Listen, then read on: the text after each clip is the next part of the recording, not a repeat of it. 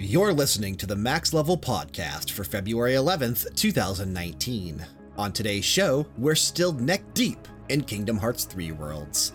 The crew also discusses a secret new Sony studio and what they could be doing, Apex Legends and how we mourn over the loss of Titanfall 3, and what the hell Xbox Live being on the Nintendo Switch could mean for gamers in the future. All this and the usual segments on today's episode of the Max Level Podcast. On with the show.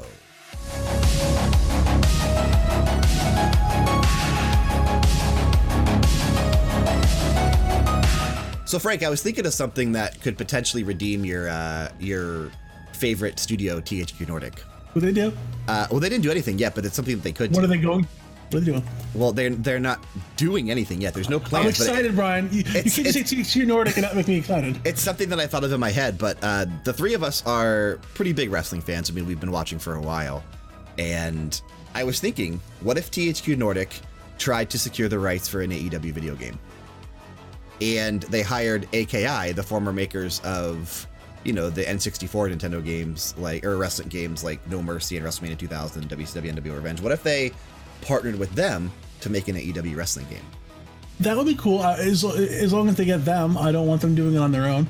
Well, absolutely. That's why I was thinking, like, but this this could actually be something that changed my mind about THQ Nordic because if they really wanted to follow in the path of THQ, it seems like this would be something that they would do because THQ had the wrestling rights for both WCW and WWE before, you know, before they went under. But yeah, I don't know. It's just something I thought of after watching the uh, AEW rally, which I'm assuming you watched. But Yes, apparently, uh, this gentleman named Kenneth Omega. yeah, Kenny Omega is actually the uh, the latest signing, and it seems like we're finally getting you know what Double or Nothing is going to look like in in Vegas uh, in in May. What that pay per view is going to look like. I think I'm going to order that. I think I'm going to support them and actually order it. I want them to succeed. I want this to succeed. But yeah, if this if this whole AEW coming around means we can get another wrestling video game that isn't WWE that's good, I'll be excited because the WWE 2K games have gotten stale for me. They have. While they continue to get better every year, they're still stale. And we haven't had a recent entry. What was the last non WWE wrestling game we got? The TNA Impact one that sucked? I didn't even know they had a game. They do. It was from like six or seven years ago. Fi Fi Fire Pro was the most recent one that wasn't WWE. It was New Japan. Yeah, I but I really don't Kinda, kinda. Yeah, but I really don't count Fire Pro that much just because I mean I probably should. But it, for some reason it always just slips my mind just because they still make games that are you know, they, they have that aesthetic and artistic style that they've always used. So they're not like cutting edge type games. So for whatever Uh, reason they always Ya- slip my mind. Was it Yakuza 5 or Yakuza 6? Yakuza 6. Okay, there you go. Yeah. Yakuza 6, the one that actually had some wrestlers from uh, New Japan in it. That's it. Yeah. So we'll see what happens. I, I, I highly doubt they're going to do it, but I think it would be cool if they tried to, to make an AEW game because the roster is getting big enough to where a video game could make sense. Exactly. You're going to have Randy Orton and Dean Ambrose. It's going to be awesome. Yeah. yeah. Well, you say that, but it's probably going to happen. uh, why I'm saying it. yeah. So, but if you didn't know, this is Max Level, a video game podcast found right here at Level Down Games, where we do our very best to make sense of everything that happens each week in the industry, talk about the games we've been playing, and have a ton of fun. Usually have a ton of fun. I'm Brian. With us today, we have the. If you didn't hear him, he's back. He's snowed in. Massive snowstorm going on right now. Six inches of snow. It's Shanzi. Oh yeah! you had that queued up ready to go. pretty pretty soon you're gonna actually have it tethered into like because you can actually get like soundboards and stuff on your PC where you can just push sounds and have it come through. So you're gonna be sitting there making a soundboard soon. Oh, Frank, don't be queuing something up. No, no, Don't be queuing something up. I see you over there moving around. no. Never. Okay. Do I need to wait a minute? No, you're good. All right, and and with us as always, the uh, what what shirt are you wearing? Is, is that Superman? He thinks he's Superman, but he really isn't. It's Frank. Yes, I'm not Superman. Totally Superman. That was an eye roll for you guys who can't see this because it's an audio only podcast. Big Yeah. time. Big time eye roll. Yeah. Yeah. Well, see, I call him Dupaman. I usually I usually uh, try to think of like what I'm going to say and, and relate it to games that are coming out in, in the next week or so. But I overslept this morning and I didn't have time to really plan anything, so I just kind of had to uh, go with whatever you're wearing or whatever is happening. So it was kind of boring this week. So sorry. Yeah, you, you, You could have called me. You could have called me the pantsless warrior, but whatever. it's true. We're, we're trying not to scare off our our audience, dude. Maybe it might bring in more people. You never know. I highly doubt it. Special Deep shout out holes, to man. Dance with the Dead for allowing us to use their music for our videos. Everyone absolutely needs to go check these guys out and support their music. They can be found on Bandcamp, Spotify, SoundCloud, YouTube, pretty much everywhere. Check them out. You will not be disappointed. Don't forget to head on over to Apple Podcasts or wherever you're listening to us and leave that five star rating and a review so we continue to climb the charts in terms of search results. Since Max Level and Level Down Games is entirely self funded as a passion project, you can directly support the show and the brand through one or all of our affiliate links listed in the description of the podcast. Thanks in advance if you choose to do so. Also, also, I'll quickly mention that uh, I, I set up an account on.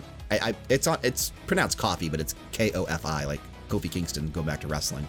Um, it's a it's a website sort of like Patreon, but you can go there and pretty much donate a cup of coffee, which I believe is just donating three dollars as like a tip jar. So I set up an account on there. I have a link on our website, so anytime you read like one of our articles or reviews, or you know go to one of the the podcast pages, you can actually see the link on the side. I, I've actually been doing some work on the website. It is still evolving. I'm still not 100% done with it, but every time I have some free time, I try to put a little bit of work into that. So I set that up. I changed the way it looks a little bit. You can donate coffees on there now. And if you want to donate to, uh, on pizza, that'd be awesome as well. Well, I don't think there's a, a pizza Patreon type thing. Yet, Are you gonna make one? Down You- you are- gonna make that. You are the pizza guy. I mean, you you ran a pizza shop, so if if anyone was gonna do it, it should be you. I could find a way to scam people out of money. No, it's not. Let's jump into some campaign games. Uh, Sean, I want to start with you because Frank and I are going to talk about the same game we talked about last week because it is the only game that we played. So just for you know not being repetitive, why don't we start with something different? So let's start with whatever you played this week. Okay. I finally bought and downloaded Divinity Original Sin 2 Definitive Edition for PC. Um I like it. It's beautiful.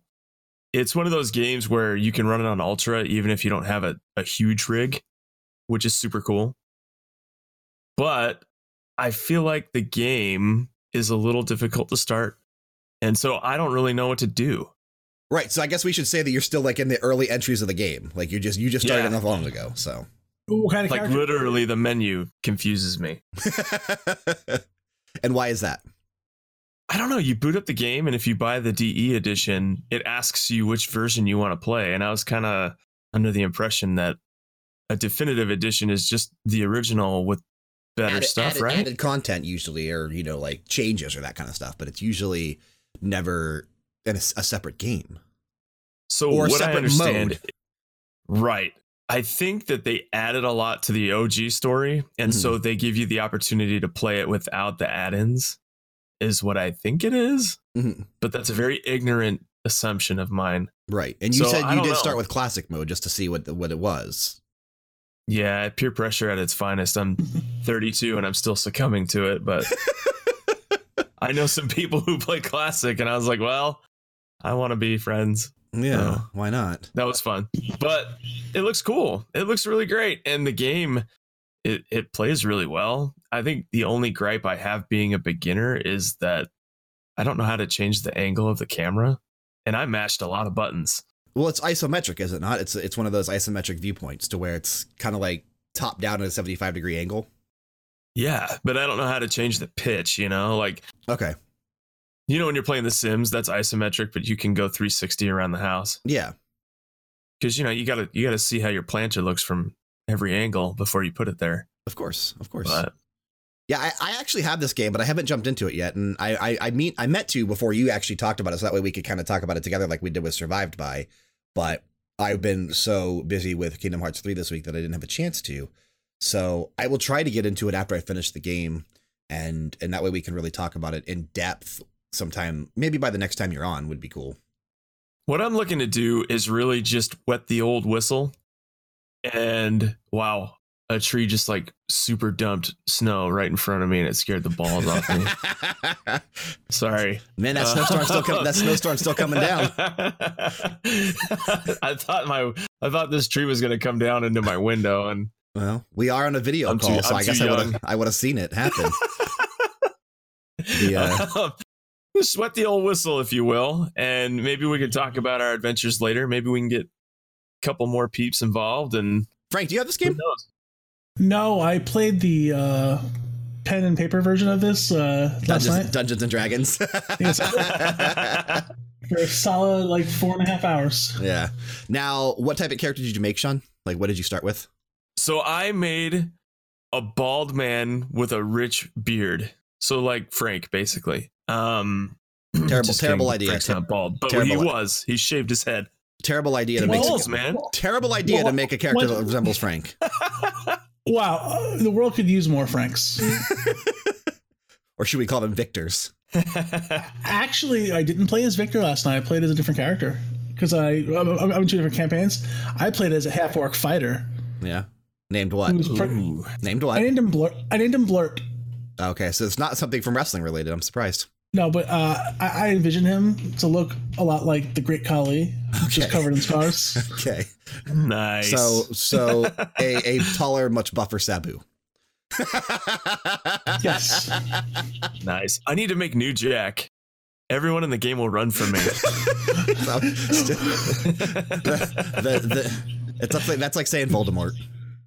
hey, we love him, okay? He's the greatest human being to ever grace this God's green earth. He I've seen him hit somebody with a vacuum cleaner. like a legit vacuum, not one of those eh, eh, handheld things that you you know do the car seat after you spill a little bit. No, like like a Kirby, yeah, like your grandma's vacuum. Oh, I'm sure whoever he hit deserved it. Frank. Frank. Frank is convinced that New Jack listens to our shows because he lives right down the street from Frank. So, He does. Everybody listens. So, we love you, New Jack. so we need to make sure that otherwise he's gonna come. You know, uh, original gangster's gonna start blasting and over the sound speakers, and you're gonna see him busting Frank's walls. Or no, it was free agent. it was it was Natural Born Killers, not Original Gangsta. It was Natural Born Killers. AEW has to sign New Jack. Please, please sign. I know him. Cody listens too. Come on, let's do this, bud. yeah. So I made uh I made a New human. Jack versus Jimmy Havoc. Come on now. that would be a good oh match. my gosh, It would be a great match. I made a human rogue. I cannot not be a rogue. You can, but you have to start out as a rogue. You have to. and you, I have to. You have to initially start a game as a rogue.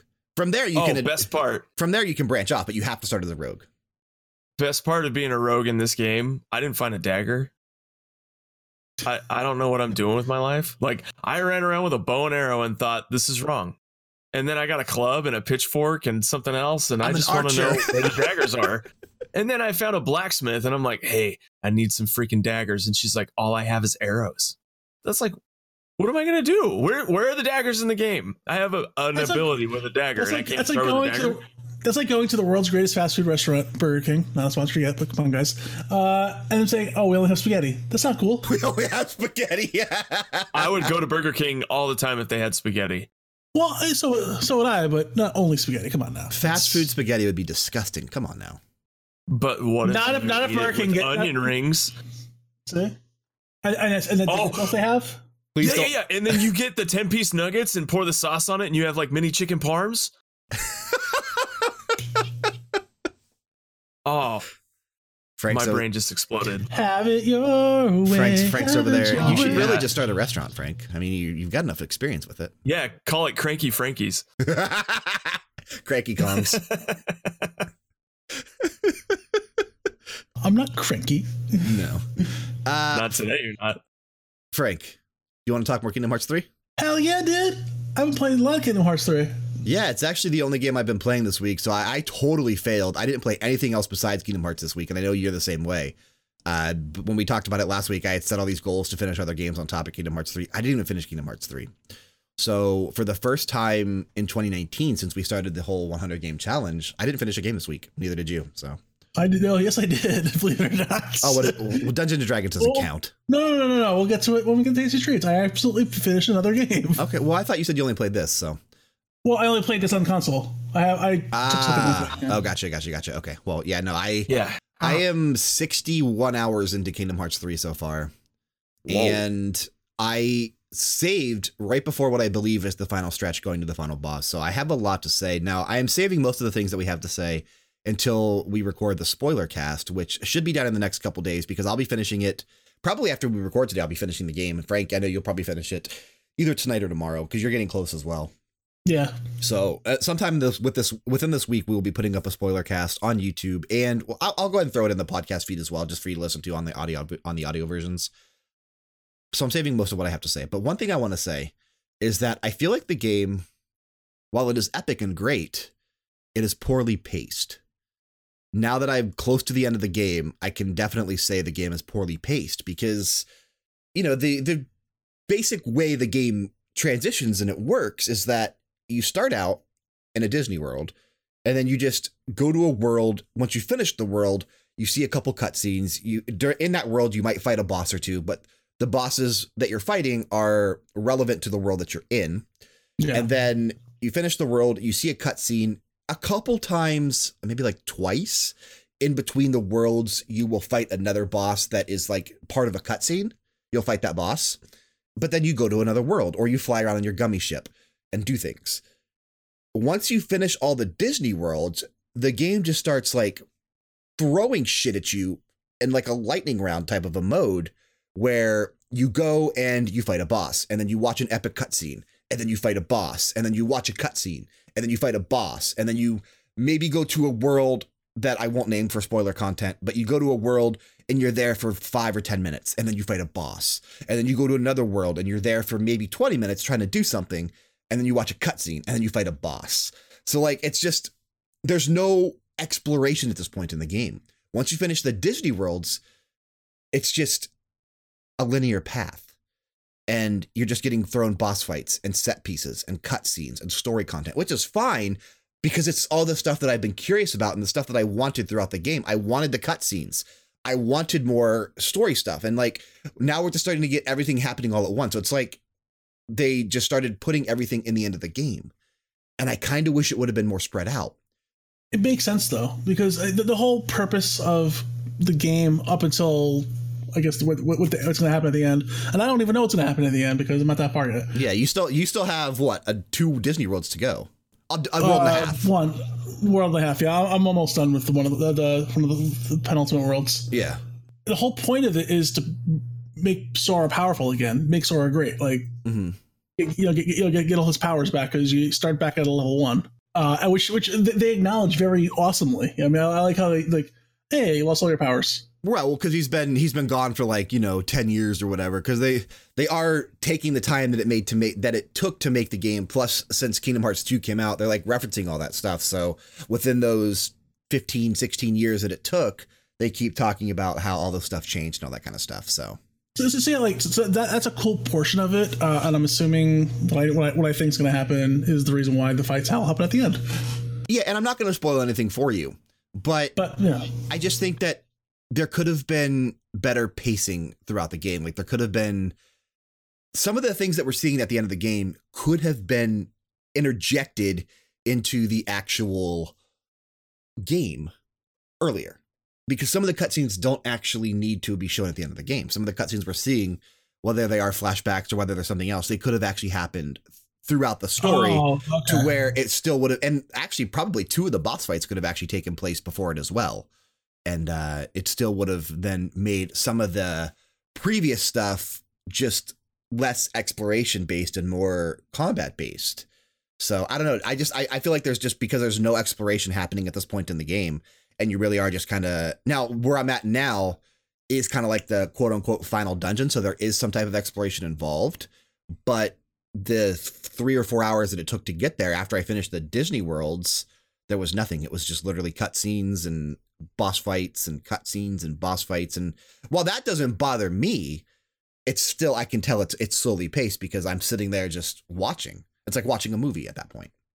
there are yeah, there are points in the game that does that. Uh, now, I'm a completionist, but you, my friend, are being a super completionist in this game. Uh, to an ex- to an to an extent, I'm not going to get the platinum trophy because there's things I'm not going to do. You have finished all the Disney worlds. I have. Have you found every lucky emblem? Yes, they are all in the Disney worlds.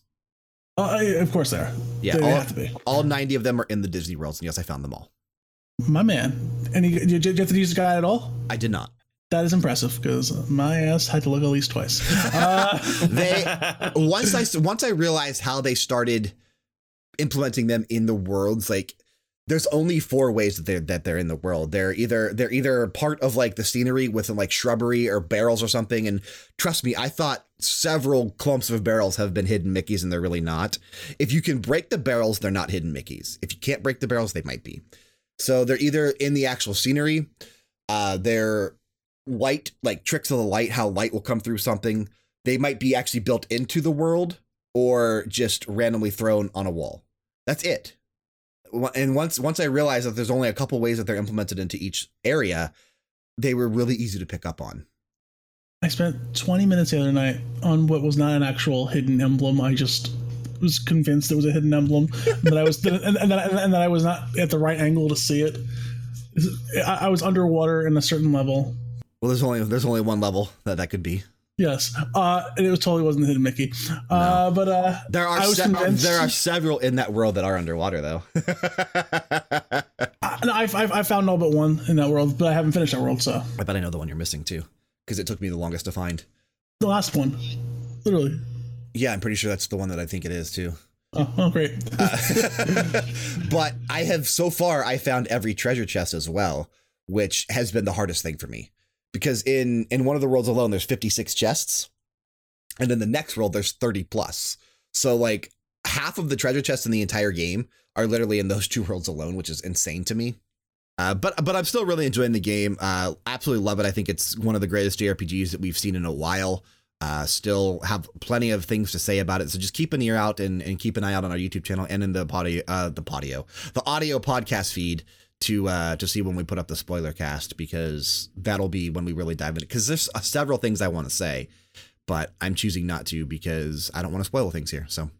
Uh, oh, oh, and uh, Thursday, keep an eye out for flavor text. I'll mention it here instead of later in the show. Flavor text is something that we do. It's a, ma- a max level podcast style discussion. But this coming up Thursday on flavor text, Frank, Sean, and myself are going to be envisioning our ideal next Kingdom Hearts game. I am going to blow your freaking minds with the worlds that I came up with. We'll see. Oh, We'll see. I'm so I- I've never been so proud of a list I put together than the world that I've chosen for this Kingdom Hearts 4. We'll see. Five. So I think I think it'll be interesting to do. So tune in for that at 11 a.m. Eastern, uh, 8 a.m. Pacific on YouTube. Flavor text. We will be taking turns, each going and just kind of listing our worlds in you know in detail, why we picked them, how they could be implemented, that kind of stuff, and it'll be fun. So we'll see. It's not really a competition. It's just really to see like what is Frank's ideal Kingdom Hearts game. No, not a competition, but I'm still going to win. Sure. What is Sean's ideal Kingdom Hearts game? Sure, you will. And what is my ideal Kingdom Hearts game for the for the for the next entry? So, uh, Sean, did you play anything else this week? no. I watched a whole lot of streaming, but I don't consider that gameplay. Yeah, me neither. And there's there's one game that I've been watching this week that we're going to talk about in the weekly Scoop News report. So we'll save that for a bit. But Frank, you did say you finished something this week. So what was that? I, I, I did. Uh, first things first, before I talk about what I finished, um, it's February. So uh, it's Mario, uh, Mario Tennis time again to get a new character. So I hop into online boards. I've unlocked Boom Boom, who is a defensive player. Uh, I kind of like playing him. He's pretty awesome. I won at least five of my bracket matches in tennis, so I'm actually rated a B plus player right now, just like Daniel Bryan. Uh, but uh, yeah, in anticipation of the uh, the new NES games coming out on the Switch, I actually fired up the original Kirby on the Game Boy, and I've been playing that at work. And that game was actually a lot harder than I remember it being. the NES Kirby? No, the the Game Boy Kirby. oh, Kirby's the Game Boy. Okay, okay, okay, okay. Like, the game's harder than I remember it being. Maybe the fact that I'm playing it in you know a, a little screen black and white. So I'm literally I'm literally playing on a Game Boy Pocket. Your original Game Boy Pocket. Yeah, I have it. It's silver. It's over there. I put it back on the shelf because I beat it. Nice. Uh, the last time I used that was to play Bart's uh, Camp Doom. With all that, that awful game. It was great. It's, I love that game. Uh, it's sentimental, damn it. But yeah, but yeah, So real I, I to mean, uh, but yeah, I beat Kirby's Adventure, and it's so crazy to me to, to actually think that that was his debut. Everyone thinks it was the NES game. It was absolutely not the NES game. It was it was, it was the Game Boy game, and I, I was I was playing it in the lunchroom, and one of my supervisors walked by, and he he was like, "Oh shit, dude, Kirby!" I'm like, "Yeah, I guess you know this." So he, he goes, "He goes, yeah, he goes, that game's great." He goes, "The original's better," and I'm like, "This is the original." And yeah, we had a whole conversation, and he doesn't believe me, and so so we get we can add another one to the win column. But uh, yeah, I, lo- I love it. It's great, uh, and I will probably add Kirby's NES game next week when it's added to uh, Netflix. So it gets added this coming up week, right? So I think it's on Wednesday. It's going to get added on the 13th along Yeah, so with. Solomon's Key and something else. Super Mario Brothers 2. Yes, they always announce two games, but they usually give us three or four because they give us. Those are the three I know of. There's probably something else that I don't know of, but those are the Yeah. three for sure. Yeah, that's usually how they do things. So that takes you up to eight games then for the uh, for the challenge. Um, I still am at ten because I didn't finish anything this week. I- I'm going to be adding Kingdom Hearts and other games along the way uh, next week. So Yeah, well, as, as that's that's my plan as well. So my my goals are staying the same. That as they were last week, they're going to stay the same for this week. So I'm hoping that uh, I need to catch up. So this week I need to try to finish. thankfully nothing games. com- th- thankfully nothing comes out in a couple weeks. So don't worry. You are incorrect, sir. Uh, no, trust, trust, me, I know. you you are incorrect. This coming up Friday actually is one of the the biggest release dates of of the year, and and so far, so far. Well, then, the, and the 22nd is only right around the corner. Well, the 22nd is now the 15th. Everything that was on the 22nd is on the 15th, including Anthem. If you get the uh, early edition Oh, the, sure. I, th- that we talked about last week. I was gonna say yeah. I, I'm in I'm in the special ultra hyper version where I, I played that game last year. I did too, but I played the alpha. Yeah.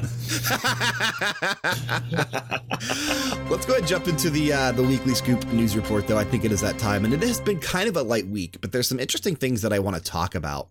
Uh, we're saving the biggest thing that happened this week for our main discussion later on in the show, but I was able to pick out two additional things that I think are going to be an interesting discussion for the between the three of us. And the first one I want to start with here is according to an article on Game Revolution, Sony has been quietly building a new development studio in San Diego, California. The studio recently hired James Martinchek, formerly of Rockstar Games and Sony's Naughty Dog. The new Sony studio is working on an unannounced game in collaboration with another team in the Sony first party stable. Quentin Cobb, a senior game designer at the new Sony studio, announced Martinchek's hiring uh, a couple weeks ago. Prior to joining the secretive new studio, Martinchek was a senior animator at Rockstar Games that worked on Red Dead Redemption 2. Before joining Rockstar in late 2015, Martinchek was employed at Naughty Dog for four years, where he worked on The Last of Us and Uncharted 4. Martinchek's LinkedIn says he is a lead gameplay animator at the new Sony studio. He is joining Cobb, also formerly of Naughty Dog, and several other talented individuals at the studio. Other employees at the studio include David Hall and John Batista. Hall is credited as a, not Dave Batista, Frank, I'm sure you kind of were already thinking about making a joke there. No, no, my mind maybe transposed a little bit. Okay. Hall is credited as a game designer at Sony's new studio and was previously at Amazon and Double Helix Games, where he worked as a designer. Uh, Hall worked on Breakaway for Amazon until the game's cancellation in March 2018. Batista had also worked at Double Helix Games on Killer Instinct, Splatterhouse, and other titles. The new studio is also working closely with Sony's Visual Arts Service Group. Uh, they are an on site animation, motion capture, cinematics, and art team that works on Sony owned properties, including Uncharted and God of War. Rumors online have suggested that the new studio is working with Naughty Dog on an Uncharted game. There's also the possibility of the new game being a fighting game, as Hall and Batista come from the Killer Instinct developer Double Helix Games. Cobb and the rest of the team at the new studio have been tight lipped about the new project. Of course, they don't want to announce it yet because it hasn't been officially announced. So, the main thing I want to focus on here initially is this new secretive studio, in fact, working on a new Uncharted game, much like the rumors suggest, freeing up Naughty Dog to move on to a brand new IP after finishing The Last of Us Part 2, which is what they said they want to do. They they Naughty Dog likes to do a series of games and a franchise and then move on. That's what they did with Jak and Daxter. That's what they did with uh, Crash Bandicoot. That's what they did with Uncharted. That's what they they want to do with The Last of Us. They just make a couple games in a franchise and then they like to move on to something different because they don't like to keep doing the same thing over and over and over again. So statements were made in the past that if Uncharted were to continue after Uncharted 4 and Uncharted The Lost Legacy, it would be handled by another studio, which does line up with recent rumors. So, do we think the new studio might actually be working on Uncharted, or do we think it could be something different?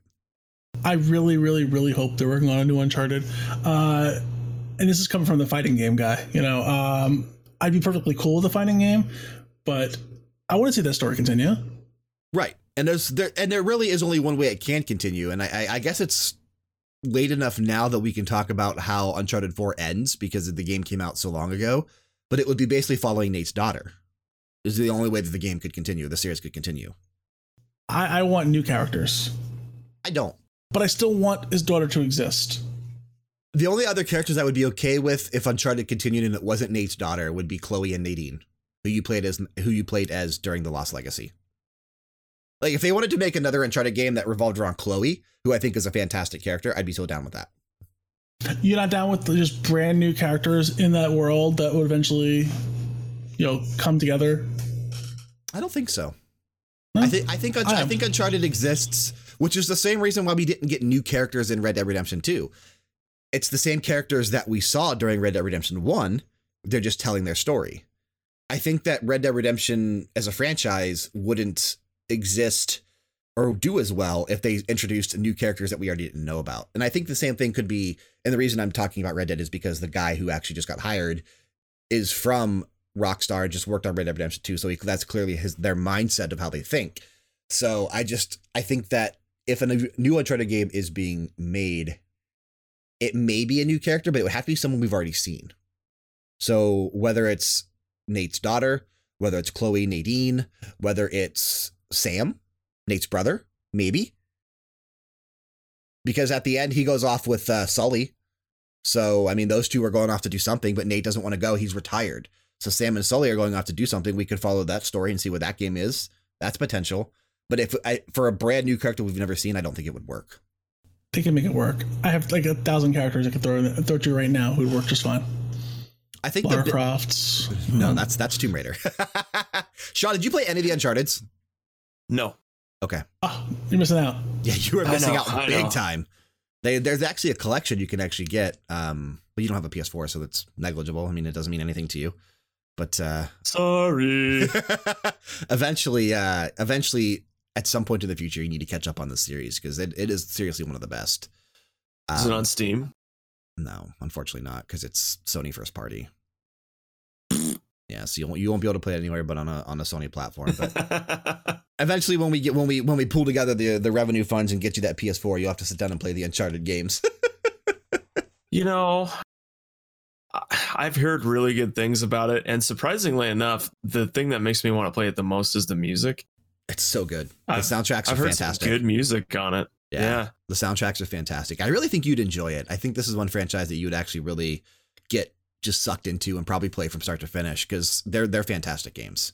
And I was the same way. I skipped out on the first two Uncharted. I didn't play Uncharted one or two until the collection came out on the PS3 that came with one Oh, and two. Yeah, so I didn't play Uncharted because I didn't have my PS3 until 20, uh, 2010, as I always keep saying, which Uncharted one and two were already out by then. So when I bought my PS3, I picked up the the bundle pack with one and two, and then I bought three the day it came out, and I sat down and played Uncharted one, but I never played two and three on the PS3. I didn't play Uncharted two and three until I bought the Nathan Drake collection on PS4, and then I played through one again Mm. and then played two and three. And literally, as soon as I started the Nathan Drake collection, I played through Uncharted one through three in about four days. Just all the games back to back because I just got sucked into the world and I wanted to finish those before Uncharted 4 came out. So I did that like five days before Uncharted 4 released, and then I sat down and played Uncharted 4.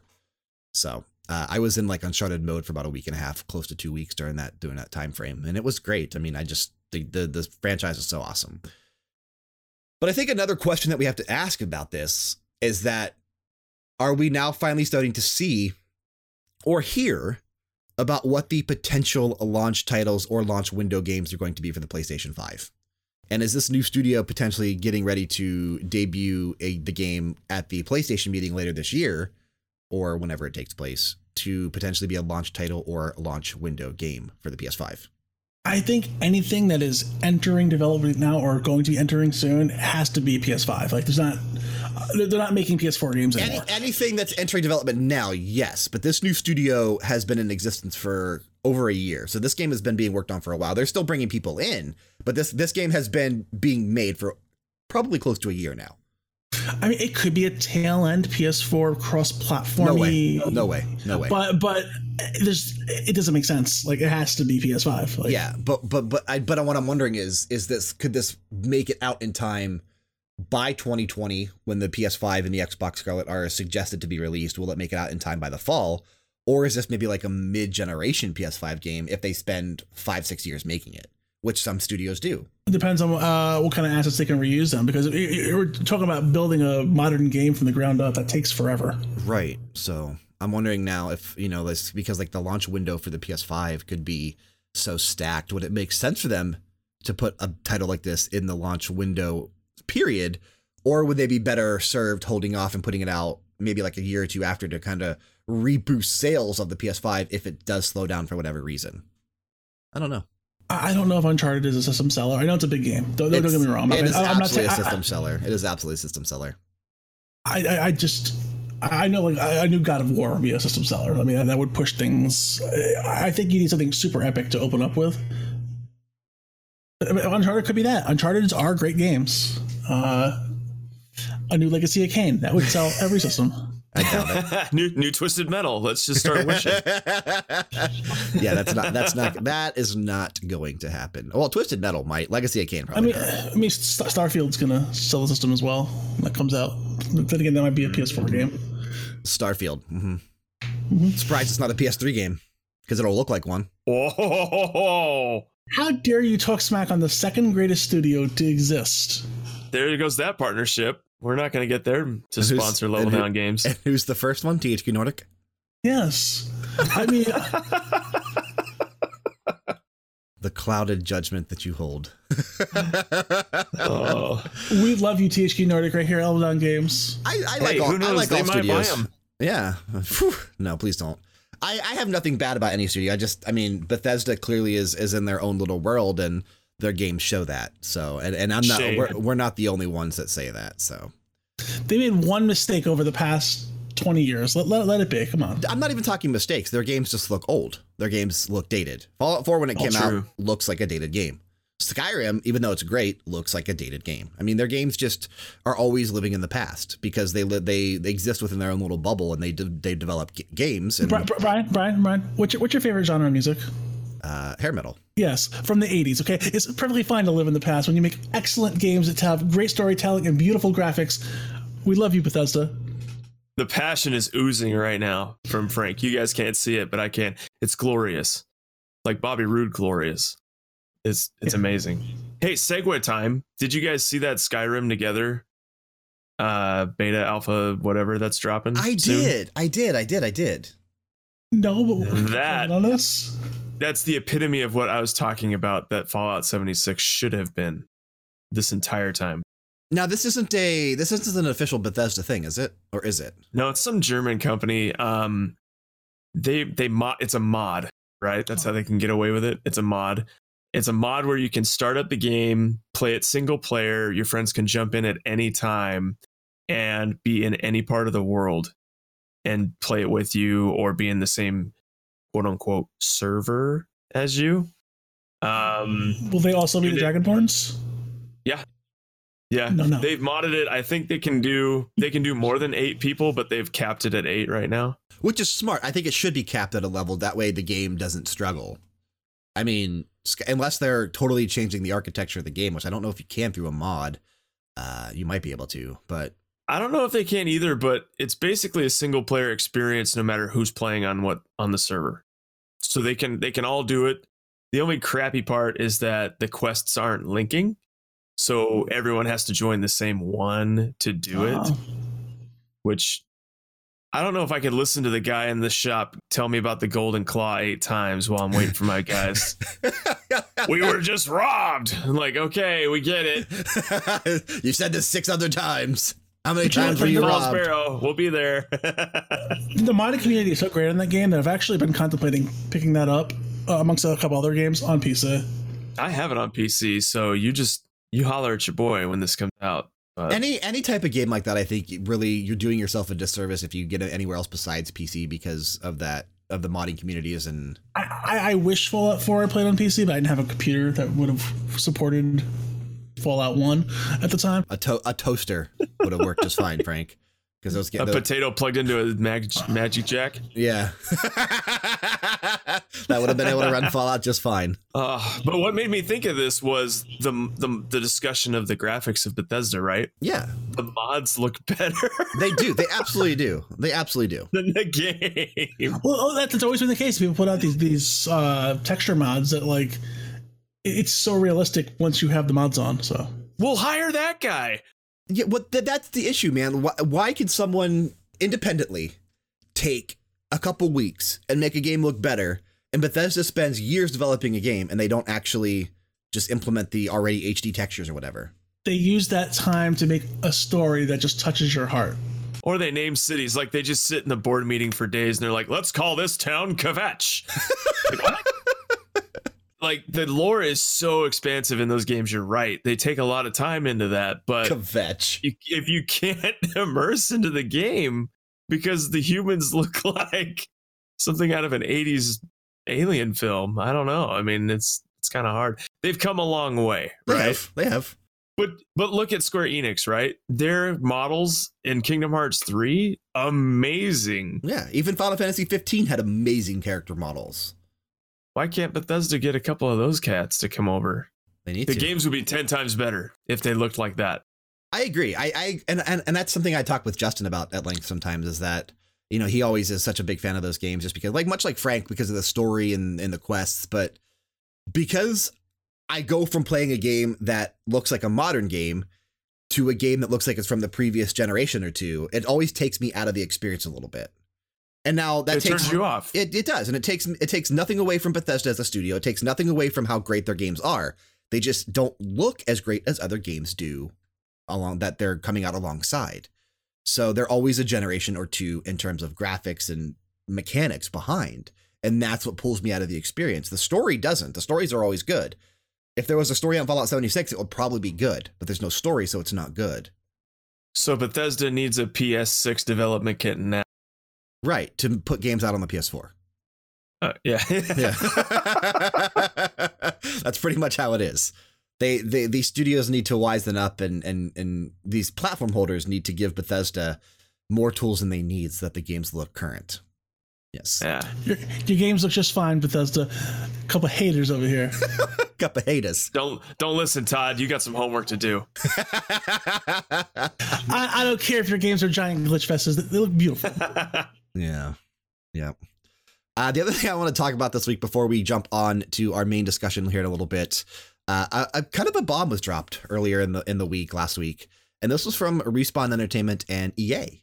They released Apex Legends this past February 4th uh, for PC, PS4, and Xbox One.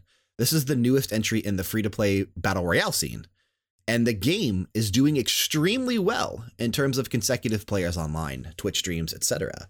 And it's also set in the Titanfall universe. But here's where it gets kind of shitty. Jason Schreier from Kotaku has learned that Apex Legends was at one point supposed to be Titanfall 3.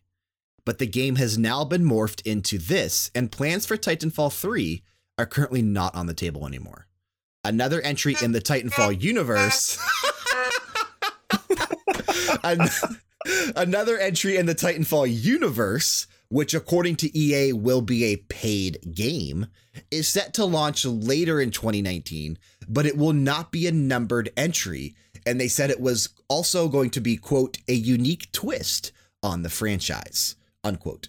Remember, Respawn Entertainment is also working on Star Wars Jedi Fallen Order. So whatever else they're working on in the Titanfall universe cannot be a big game. It has to be something along the lines of Apex Legends, where it's something they can just shit out really quick and and, and probably make money off of. So we already know they have a battle royale, so maybe they'll put out like a, a Titanfall kart racer. I have no idea. So, uh, so so Star Wars Jedi Fallen Order is scheduled to release either later this year or sometime in 2020. Titanfall 2, when it released alongside the Call of Duty and Battlefield that year, Titanfall 2 was my first person shooter of the year because that story campaign was so freaking awesome. Like that game was just phenomenal. And it saddens me to learn that there was going to be a Titanfall 3, and then it got morphed into a free to play battle royale game known as Apex Legends. Now, I have been watching Kyle stream over at twitch.tv slash Bruce Deduce. If you don't follow him, make sure you actually go do that. He's part of the, uh, you know, he made this thing, Streamworks Alliance. This charity event is going to be happening later this year. Uh, there's no details been announced yet, but following him now helps get awareness to this whole thing. So he is a what is he a pediatric something, right? I don't remember exactly what he does. He's a physical therapist, yeah. Yeah, so he works with these families and children and everything that he makes through his streams is going to be donated to families in need that need assistance for healthcare or whatever. So he's going to be doing these big charity events once a year any donations he receives will either be going towards helping fund this event or towards the families itself. He's been playing a lot of Apex Legends. I don't know if you watched him at all, Sean. A little bit. I wasn't super thrilled by the gameplay. Um, it makes me sad to think that that could have been a full game and exactly. they just pieced out the assets. What is there looks semi fun, but had it been an actual full experience, it would have been so right. much better. I think this is a rush job. 100%, dude. They're they're trying to capitalize on the BRs before they start fizzling out. And and, and it came out right before Anthem. And honestly, I, I feel like that was on purpose. You know, Anthem oh, is looking 100%. really good. And I think that Anthem so is hard. a threat. But why would they do that? Because EA also owns Anthem and they own BioWare. I don't know. I think they're trying to capitalize on different parts of the market. I guess. And yeah. so if they can build that, that's fine. But I feel like if you release this after Anthem, people would be like, eh, I don't know. You're gonna get you're gonna get the Twitch guys in, no matter what on Apex, yeah. because it's competitive and that's what they do. It's a Twitch game. It's a Twitch game. Yeah. Anthem is not so much a Twitch game, but Apex no. Legends, because it's a battle royale and battle royales dominate Twitch, they dominate Mixer, they dominate streaming devices it's going to do well, as you mentioned, and it is doing well. It, like I said, it had like sixty thousand or hundred thousand, or I don't remember how many consecutive players it had at one point, but it it surpassed other battle royales, which was surprising. Well, would you want would you want Anthem and a Titanfall three going up against each other in the same like year? I I probably wouldn't. Anthem in the spring, Titanfall three in the fall, sure, not at the same time. It could happen. Yeah, you think? I mean, I don't know. I feel like the games would be very similar just yes, one has yes and one no. has like more of an FPS story mode. The other one's more multi-universe. Tons Multi, of people playing. A little bit that... multiplayer aspect. Yeah, that's pretty similar. But at least Titanfall 3 could have been because Titanfall 2 had a full single player campaign unless they went the route of Black Ops 4, which would then be taking the franchise back to Titanfall 1, which did not have a single player campaign. It was just online only, much like Black Ops 4 is and Anthem is kind of online only, but you can play the the city aspect of it by yourself. So yeah, I don't know, man. I, I it really does sadden me that there could have been a Titanfall three, and now there's just no plans. And and I do believe that. I don't think this is just you know them saying that there's nothing and they really are secretly working on it. I do believe that everything that they had for Titanfall three got pushed into Apex Legends, and now we're going to get something else. I'm the biggest thing I'm curious to find out about is what else is going to be released in the Titanfall universe this year. It's not a kart racer. That was just a uh-huh. joke. But there's got to be something else. And Titanfall is such a franchise and grounded in shooting that I can't think of what else it could possibly be. I guess I'm mostly salty about this because it's the Titan complex. Like what could have been with Overwatch, and then they just kind of like gave up on it. Right. And so it, maybe that wound is still fresh. Maybe I'm biased. Maybe I'm just a salty little chump. I don't know. But it kind of makes me wish that I could have seen what it could have been. It might have been something that I would have really enjoyed and jumped into. But I don't plan on playing Apex. No, I'm not. I'm not a huge fan. N- none of us are big fans of battle royale games. I think there's just it's oversaturation of the market with those games. It's just way too many, and it's it's it's dumbing down. To games. be fair, Exactly. To be fair, we're types of people that when we play a game, we want something in return. We don't want to just beat someone else because let's face it, that's not what we get when we play games. Competitively, it's fun, but that's not the whole purpose of the game. Absolutely. You know, So we want to have progression and we want to have exploration and we want to be able to even play games with friends at some points. And BR, you just can't do it. What, you roll around as a squad and then 50 minutes later the game's over and you're back to square zero? Sometimes not even 50 minutes. Sometimes it's literally like five or 10 minutes. well, yeah, yeah. It's, Yeah. but like big games like a blackout or something um, on Call of Duty, you're like yeah. 30 minutes later, what did I get out of that? Oh, you know, that was fun. Have nothing to show for it. It seems I like don't know. Maybe people I'm are, a punk. It, it seems know. like people are enjoying it though. Like people that well, okay, people that like battle royale games are really enjoying Apex Legends. So I mean, looking at it from from that point of view, it's doing something right. Kyle seems to really enjoy it. Well, he loves those games, and and so does the crew he runs with. I mean, I love those guys. They're they're some of my best friends, but Yeah. Um, they get they get more out of that than I do. I play to play with friends. Like if I'm going to play that kind of game, if I rolled with you guys, all right. I mean, it'd be fun for a little while, but I'd rather play a game like Diablo or Divinity or WoW or That's going back to like the days in Jerry's basement when we used to sit around and play Halo all the time. I enjoyed it because of the friends that we had that were all playing Halo together, but I was never like big on the Halo competitive scene or big, you know, big into Halo just in general multiplayer. Plus, you suck at shooters anyway. So Well, yeah, I'm not good at shooters anyway. I mean that that that is that is beside the point. I'm not good at shooters, but Well, hey, that's a good point though. what made that If fun is because at of the shooters, what is fun? well, RPGs are fun to me. So Right, exactly. So no RPG elements in these games that we're talking about. So automatically Besides, we're turned off. I, I besides like leveling up, besides like leveling up. right. I don't. I don't like Titans in general. Okay. I, I hope the Survey Corps wipes them all out. Boy, That's a, that's a joke for that's a joke for all my nerds. Jeez, Yeah, say. grim. That went dark quick. Well, Well, after they after they destroyed Wall Maria, I kind of lost all respect for them. Yeah, so I, I don't know, man. Like like like you mentioned, you know, going back to those days, just sitting around with the friends that we had, you know, 10, 15 years ago, playing Halo, you know, multiplayer. That was fun. But I'm not going to sit here and I never ever by myself jumped into Xbox Live and jumped into Halo matches online. It was always just with you Yeah. guys. Well, and you know what? When we talk about new and upcoming titles, right? There is that motivation in what I say that what happened to games where you could just play with friends and it wasn't about being better than anyone else. It was about doing things together. That's And a whole enjoying the discussion and topic. That's I know. we have a game like that coming out on Switch, and the three of us are going to play. It's called Marvel Ultimate Alliance. Oh, that'll oh be fun, dude. Yeah. That'll be fun. We could we could totally do that. The three of us can totally do that together. The the second Ultimate Alliance was pretty good. Even though it had that Civil War story arc that they botched Mhm. heavily. I thought the gameplay was fun in that game though. Yeah. It was. So, so Ultimate Alliance 3, when it comes out later this year, that'd be actually really cool if the three of us were able to pick that up and play it together. when does that drop?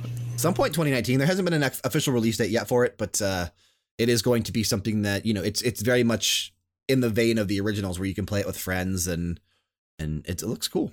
It looks fun. plus, plus, Nintendo has the greatest online service ever, so you know we'll be able to voice chat and Hey, Through our phones. we got phones, man. You're using it to play Diablo Immortal. Don't forget that comes out later this year. Let's just talk on Discord when we play it. No, he's he- absolutely Yeah, easiest thing to do, and I'm pretty sure that's what everyone does.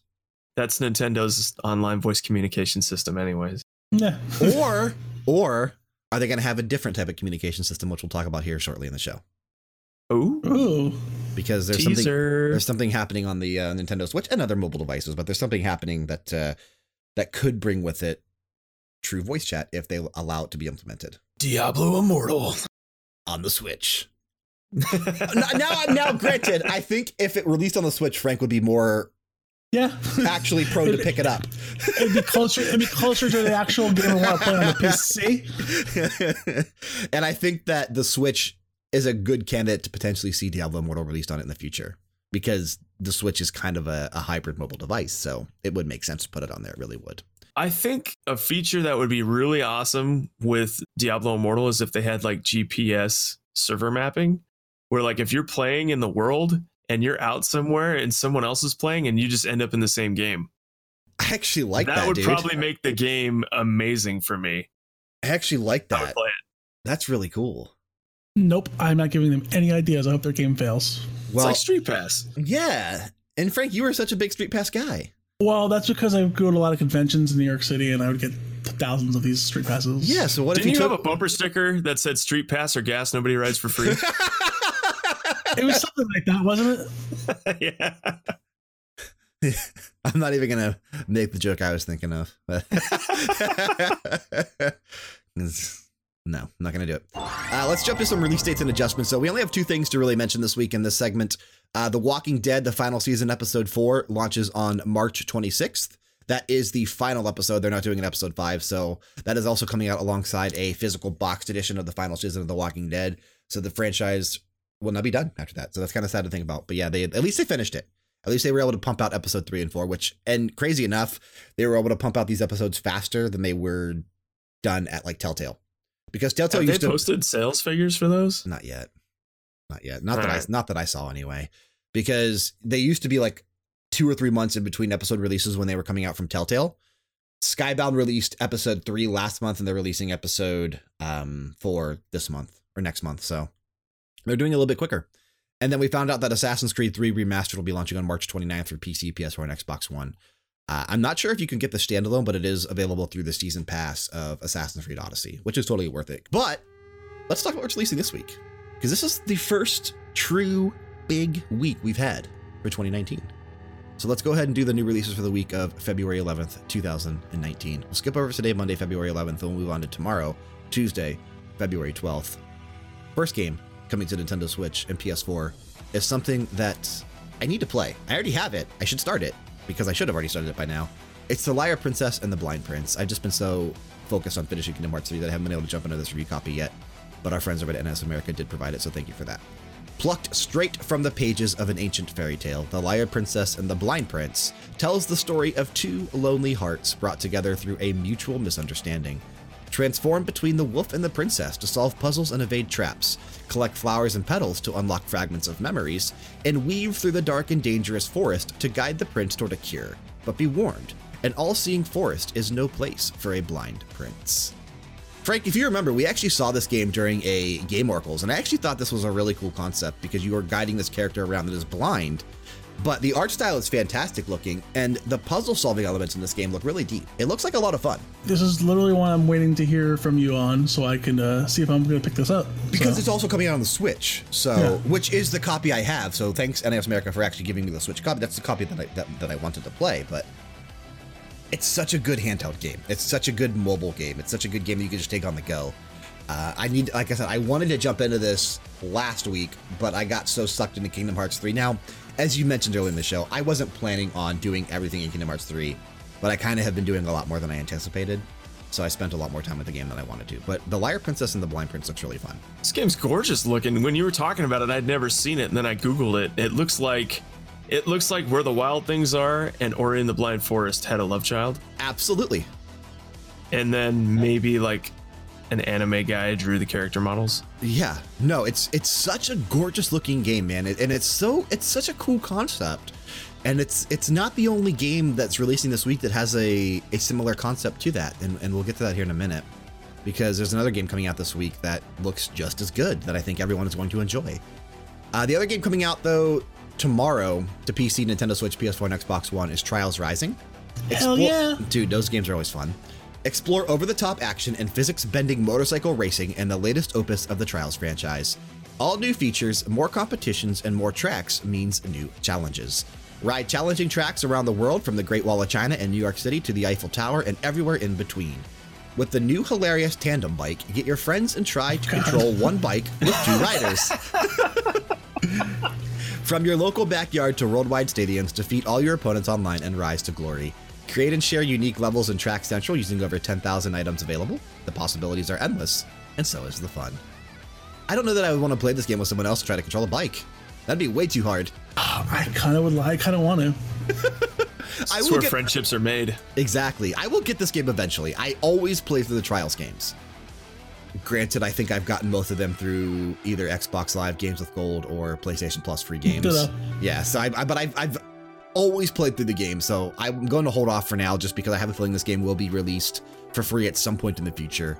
Who knows? Maybe it'll be released on the Epic's Game Store for free at some point since Ubisoft is preferring that. So I don't know. Because the free game for this month is uh, Axiom Verge, which is a great Metroidvania on Epic's Game Store. So, but uh, I'll hold off for now. If it doesn't go free after a while, I'll pick it up because I always like playing through these games, but I don't have time to play through it right now. There's way too much other stuff to do. Uh, nothing on Wednesday, February 13th. We move on to Thursday, February 14th. The first one coming to PC Civilization 6 Gathering Storm. Perfect game for someone who doesn't have a Valentine. There you go. there you go. In Gathering Storm, the second expansion to Civilization 6, the world around you is more alive than ever before. Chart a path to victory for your people by developing new advanced technologies and engineering projects and negotiating with the global community and the World Congress on critical issues. The choices you make in the game will influence the world ecosystem and could impact the future of the entire planet. Natural disasters like floods, storms, and volcanoes can pillage or destroy your improvements and districts, but they may also refresh and enrich the lands after they pass. In addition to these new systems, Civilization 6 Gathering Storm introduces eight new civilizations and nine new leaders. Seven new world wonders can be constructed, as well as a variety of new units, districts, buildings, and improvements. These games are always great. These expansions are always great. I mean, I, I have no issues about this. I, I think this game's going to be fun. Sean, do you play these? I played Civ once upon a time, but I was more of a multiplayer Civ guy. Okay. Okay. And that usually ended up getting somewhere really great. And then after like 15 minutes, everyone's like, oh, I gotta go to the bathroom. And things just happen. And the game fizzles out. yeah. I think I still have a save file from when I played with my friends like four years ago on Civ 5. So that taught me not to buy six. Yeah, and, and six is something that I haven't jumped into yet. I've played all the other Civilization games, and I think these games are fantastic, but I haven't played six yet. But Gathering Storm, just the the description of that and how these natural disasters can come and just reshape your world, maybe destroy your civilization, but then enrich the lands after they pass. That sounds like such a cool gameplay mechanic to me. To where Yeah. you're wiping out a, a, a civilization, but now your land is enriched and maybe you can build something better on top of the ashes of the old. That is really a cool concept to me. So I might jump into this at some point in the future and, and check it out. We'll to see. I think the hard part about a Civ game is that they're really good, but they don't really appeal to people who have been gaming in the modern era. Like, this is more of like the guy who grew up on Age of Empires 2 and was like, oh, this is so cool. I can hang out here for hours. And Which I did, granted. yeah, now it's like some people just, they're used to too much action and these games kind of maybe draw out a little bit. Mhm. Where's the Civilization Battle Royale mode, dude? Yeah, no, it's Ooh. VR. Where's the Where's the Battle Royale mode in Civ 6? Needs to happen. We can't. All, we can't all play as Gandhi. The other game I want you to look up coming out on Thursday, February 14th, because the other game I talked about that's very similar to Liar Princess and the Blind Prince. This next game is the perfect Valentine's Day game. Yes, it it is. is Legit. Yes, it is. Coming to PC, Nintendo Switch, PS4, and Xbox One. We saw this during the Kind of Funny Game Showcase, did we not? I think it was. Uh, Degrees of Separation. Degrees of Separation is a 2D puzzle adventure game that requires players to harness the elements of heat and cold to succeed. Two contrasting souls, Ember and Rime, are separated by an enigmatic force and must use their respective powers to progress through a spectacular world of fantasy and adventure. Players take on the roles of Ember and Rime in single player and cooperative multiplayer to solve the game's environmental obstacles, drawing on their unique skills to traverse through beautiful puzzle filled environments. The two will learn to lean on one another, their individual forces working to bring them closer together or tear them apart. Hmm. Because you're, cause you're hot, then you're cold. No, know, you're yes, then you're no. You're up You're and in, you're then down. you're out. You're up, then you're down. You're wrong, and it's right. That's what. Frank, are we playing this Yes. together? Yes, we have to. Uh, not on Valentine's Day though. No, Okay. I'm, I'm busy that day. You're not, but I am. Who says I'm not busy on that day? Ay, ay, ay, ay, ay. Wow. that, that's a spicy meatball. That's a spicy meatball. Sure, they charge a little extra on Valentine's Day, but I'll, I'll, I'll be doing it. Yeah, I definitely want to play this with either with either you or with you, Sean. I, one of you guys, I want to play this through because it's one of those. It- It's Frank. You and I do these all the time, but like you know, we were here, we were here too. A way out. I mean, anytime a cooperative multiplayer game releases, we usually jump in and play through the story together. So I'd like to do that. Um, if we can't do it this week, then at least next week. Yeah. Yeah, so I don't know how much this game's going to be when it comes. Like, I'm, I'm assuming maybe 20 bucks. I didn't even look it up. I probably should have. Um, but yeah, I definitely want to play through this. And whether it's short or long, I have no idea. But I think it'll be fun. It's gonna be awesome. Yeah, I'm actually looking up now to see if there's actually already a uh, a price tag on it. Uh, there is not. It just says available. Th- thankfully, thankfully, there's no games. Thankfully, there's no games coming out on Friday. So Oh, okay. Yeah. Uh, well, let's move on to Friday then, where there's several games coming out. uh, the first one coming to PC and Xbox One is Crackdown 3. An island paradise in the grip of corporate psychopaths, gangsters, and butchers. New Providence is home to the highly secretive and exceedingly sinister Terra Nova worldwide. Built around the smoldering heart of a volcano only recently and mysteriously reignited, this megacorp is exploiting every resource in the area, material and human, as they prepare for the next phase of their diabolical plan and brace for the inevitable showdown with the agency. I just don't care about this game. I don't. I think that you are very misguided, and this game is probably gonna be one of the greatest games of all time. Is that, is that because you predicted it to be good? You want it to be good? No, I genuinely, honestly believe this is gonna be a sleeper hit. Like everyone's like sleeping on this game, like, oh, this is gonna suck, and it's gonna blow people's minds. I haven't been a Crackdown fan since Crackdown 1, which you can get free right now. Microsoft is giving Crackdown 1 away for free to kind of hope that it spawns or, you know, reignites some, or ignites, not even reignites, the game's not out yet, but ignites sales for Crackdown 3. I don't know, man. I'm just not intrigued by this. It, it, it doesn't look fun. It seems like everything that made Crackdown fun was stripped out of it. Crackdown 2 sucked. Crackdown 1 was fun. Crackdown 3 looks like a bigger version of Crackdown 2, which, again, sucked. It's gonna be amazing. It's gonna be huge. I disagree. We'll, Huge. we'll see. Reviews will probably be coming out soon for that, so uh, we'll see how they actually how they land. Uh, the game I'm actually excited for for Friday. I'm actually excited for three of the four games on Friday, but the one I'm probably most excited for is this one here coming to PC, PS4, and Xbox One Far Cry New Dawn. Dive into a transformed, vibrant post apocalyptic Hope County, Montana, 17 years after a global nuclear catastrophe. Join fellow survivors and lead the fight against the dangerous new threat, the Highwaymen, and their ruthless leader, the Twins, as they seek to take over the last remaining resources.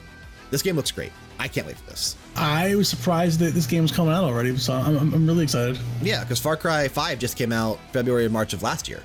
So, I mean, they were able, but granted, this is using the same engine, using a lot of the same course. assets. So, this is definitely a game that they were able to do in a short amount of time. And I don't believe it's going to be as long as Far Cry 5 either. It's definitely a shorter experience. They're only selling it for 30 or 40 bucks. Like, the game is not even a full price game because it's a shorter experience. But it looks awesome. I can't wait to play this. I loved Far Cry 5. I thought the the whole concept of the game, the setting of the game was phenomenal. Uh, I want to see more of that world, and I'm glad we're getting to. And plus, it's 17. Now, I thought it was like literally right after the bombs fell, but it is 17 years after. So it is interesting to see the father still there in the trailers, and you know he doesn't look much different. So it's interesting.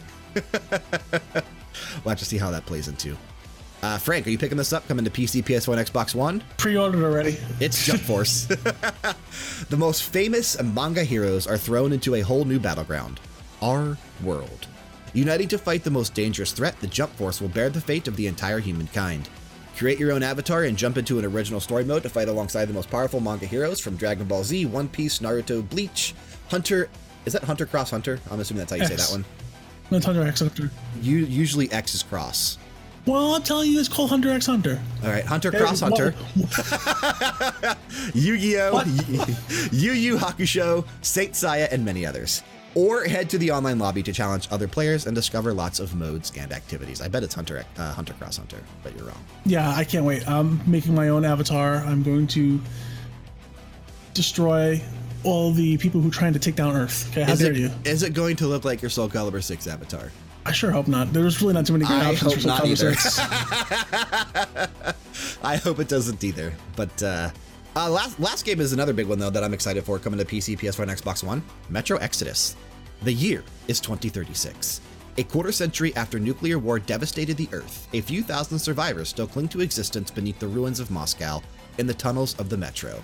They have struggled against the poisoned elements, fought mutated beasts and paranormal horrors, and suffered the flames of civil war. But now, as Artem, you must flee the Metro and lead a band of Spartan Rangers on an incredible continent spanning journey across post apocalyptic Russia in search of a new life in the East. Metro Exodus is an epic, story driven first person shooter from 4A Games that blends deadly combat and stealth with exploration and survival horror in one of the most immersive game worlds ever created. Explore the Russian wilderness across vast, non linear levels and follow a thrilling storyline that spans an entire year through spring, summer, and autumn to the depths of nuclear winter.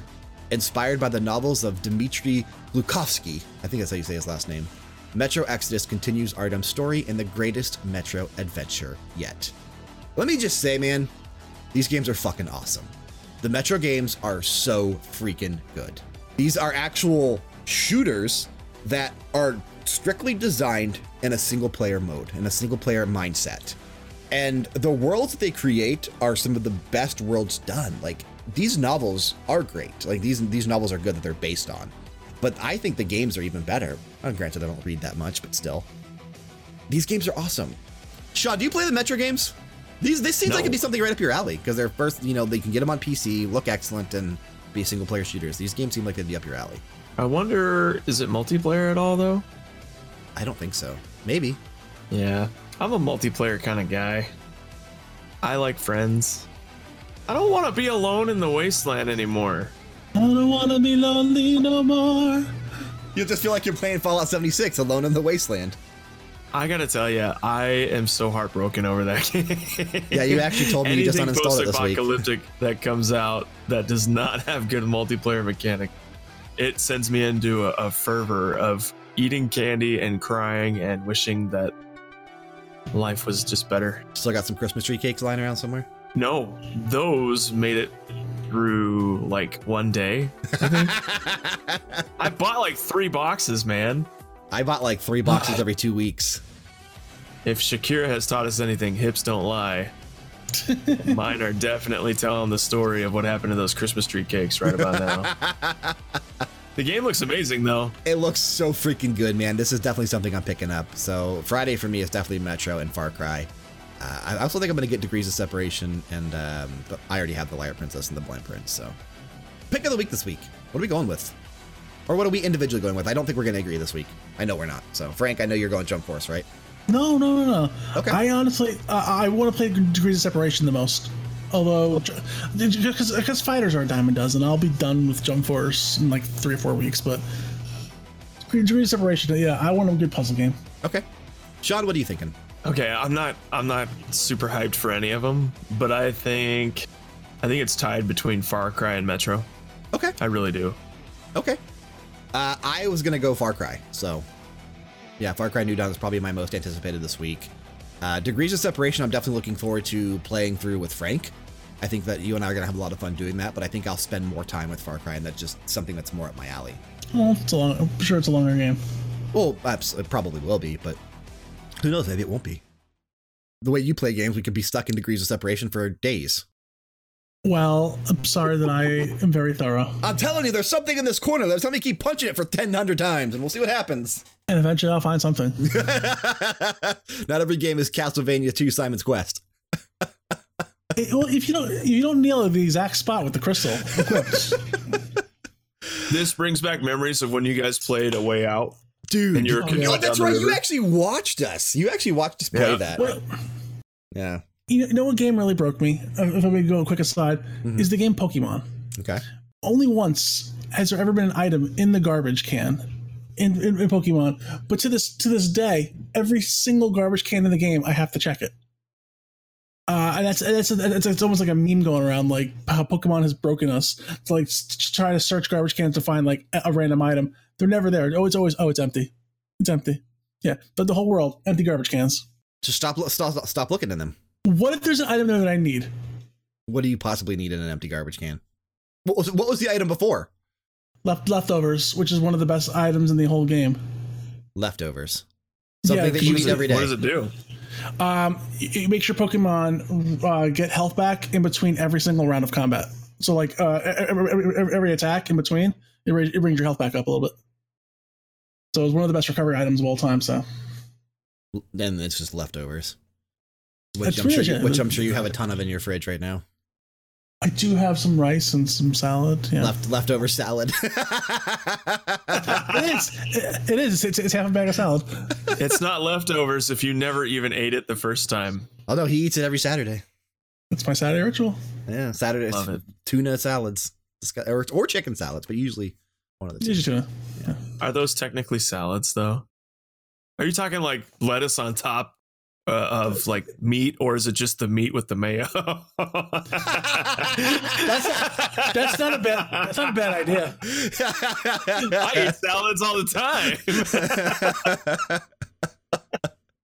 I can skip the lettuce. Throw some part. celery in there. yeah. Oh. Ooh, So- wait. sounds disgusting to me. But I want to jump now to something that I that I specifically saved for the main discussion because I think it's the most interesting thing that happened this week, and I think it's the thing that we can expand upon the most. So I want to start off with reading an article, and this comes from The Verge. Microsoft is getting ready to release an important software development kit that will allow game developers to integrate Xbox Live into any titles that run across PC, Xbox, iOS, Android, and surprisingly enough, the Nintendo Switch. Spotted by Windows Central, a GDC session reveals that Microsoft will announce its cross platform push for Xbox Live next month. GDC is always either the first or second week of March. Some iOS and Android games already have Xbox Live achievements, but they're only enabled in titles from Microsoft Studios, and there's not many of them available right now on mobile devices. Microsoft describes this new push as much bigger. Quote, Xbox Live is, is expanding from 400 million gaming devices and a reach to over 68 million active players to over 2 billion devices with the release of our new cross platform XDK, end quote, says the GDC listing. Xbox Live cross platform play will allow developers to integrate in. They'll be able to integrate in friends lists, multiplayer functionality, and achievements into existing mobile games. It's an important part of Microsoft's new gaming mission to reach outside of its traditional PC and Xbox markets and bring software, services, and games to players on rival platforms. Microsoft is also working on an xCloud game streaming service, which we have talked about on the, on the show in the past, that will stream Xbox games to PCs, consoles, and mobile devices later this year. Combined with Microsoft's Xbox Game Pass, the company is trying to create a Netflix for video games with a subscription that gives you access to games no matter where you intend to play them. If Microsoft can convince developers to allow it to handle the social and multiplayer aspects of games, then its subscription game service will look a lot more promising to gamers on rival consoles and mobile devices. Uh, they said that we should learn more about Microsoft's plans for the GDC uh, at GDC when it starts next month on March 18th. So it's March 18th that it starts. So it's probably that weekend.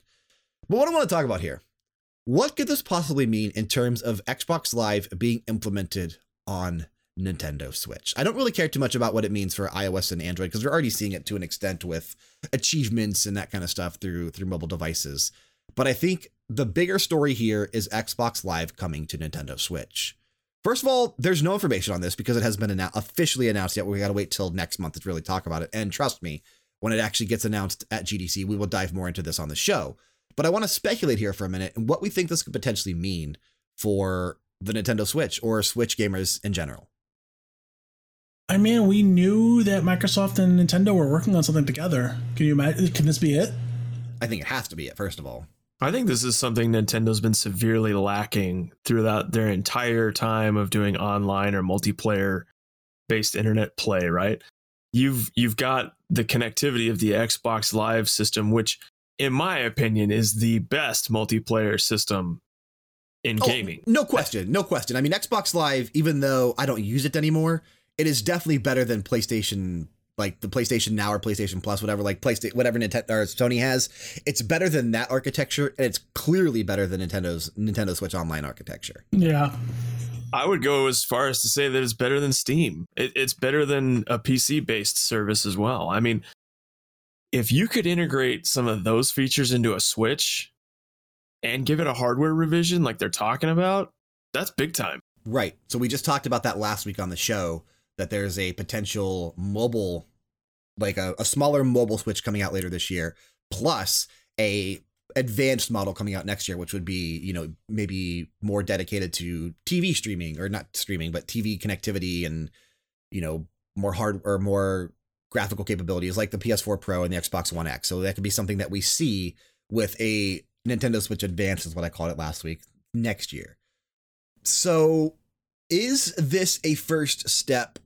Because you look at Nintendo Switch Online now, there's a friends list there. You have to go into your profile and you can see your friends, but it's not nearly as attractive as either Xbox One's friend list capabilities or PlayStation's friend list capability. Like it's not nearly as attractive. So is this a step maybe to integrate Xbox Live much deeper on the Nintendo Switch than it is on like mobile devices? So kind of what I'm thinking here is will they try to incorporate Nintendo's friends list into Xbox Live so that it's all one thing under one architecture? But does this also mean that we could start seeing achievements in Switch games? It's possible. I mean, the scary part about this arrangement is that up until this point, it's always the pressure's always been from third party developers. And then then you started to see a little bit of give on Rocket League and Minecraft then was kind of picking up some steam on on stuff like this, but up until this point it's been largely isolated to just certain games. So the market that they're reaching is very small and there's not a whole lot of things going on that are mainstream with it.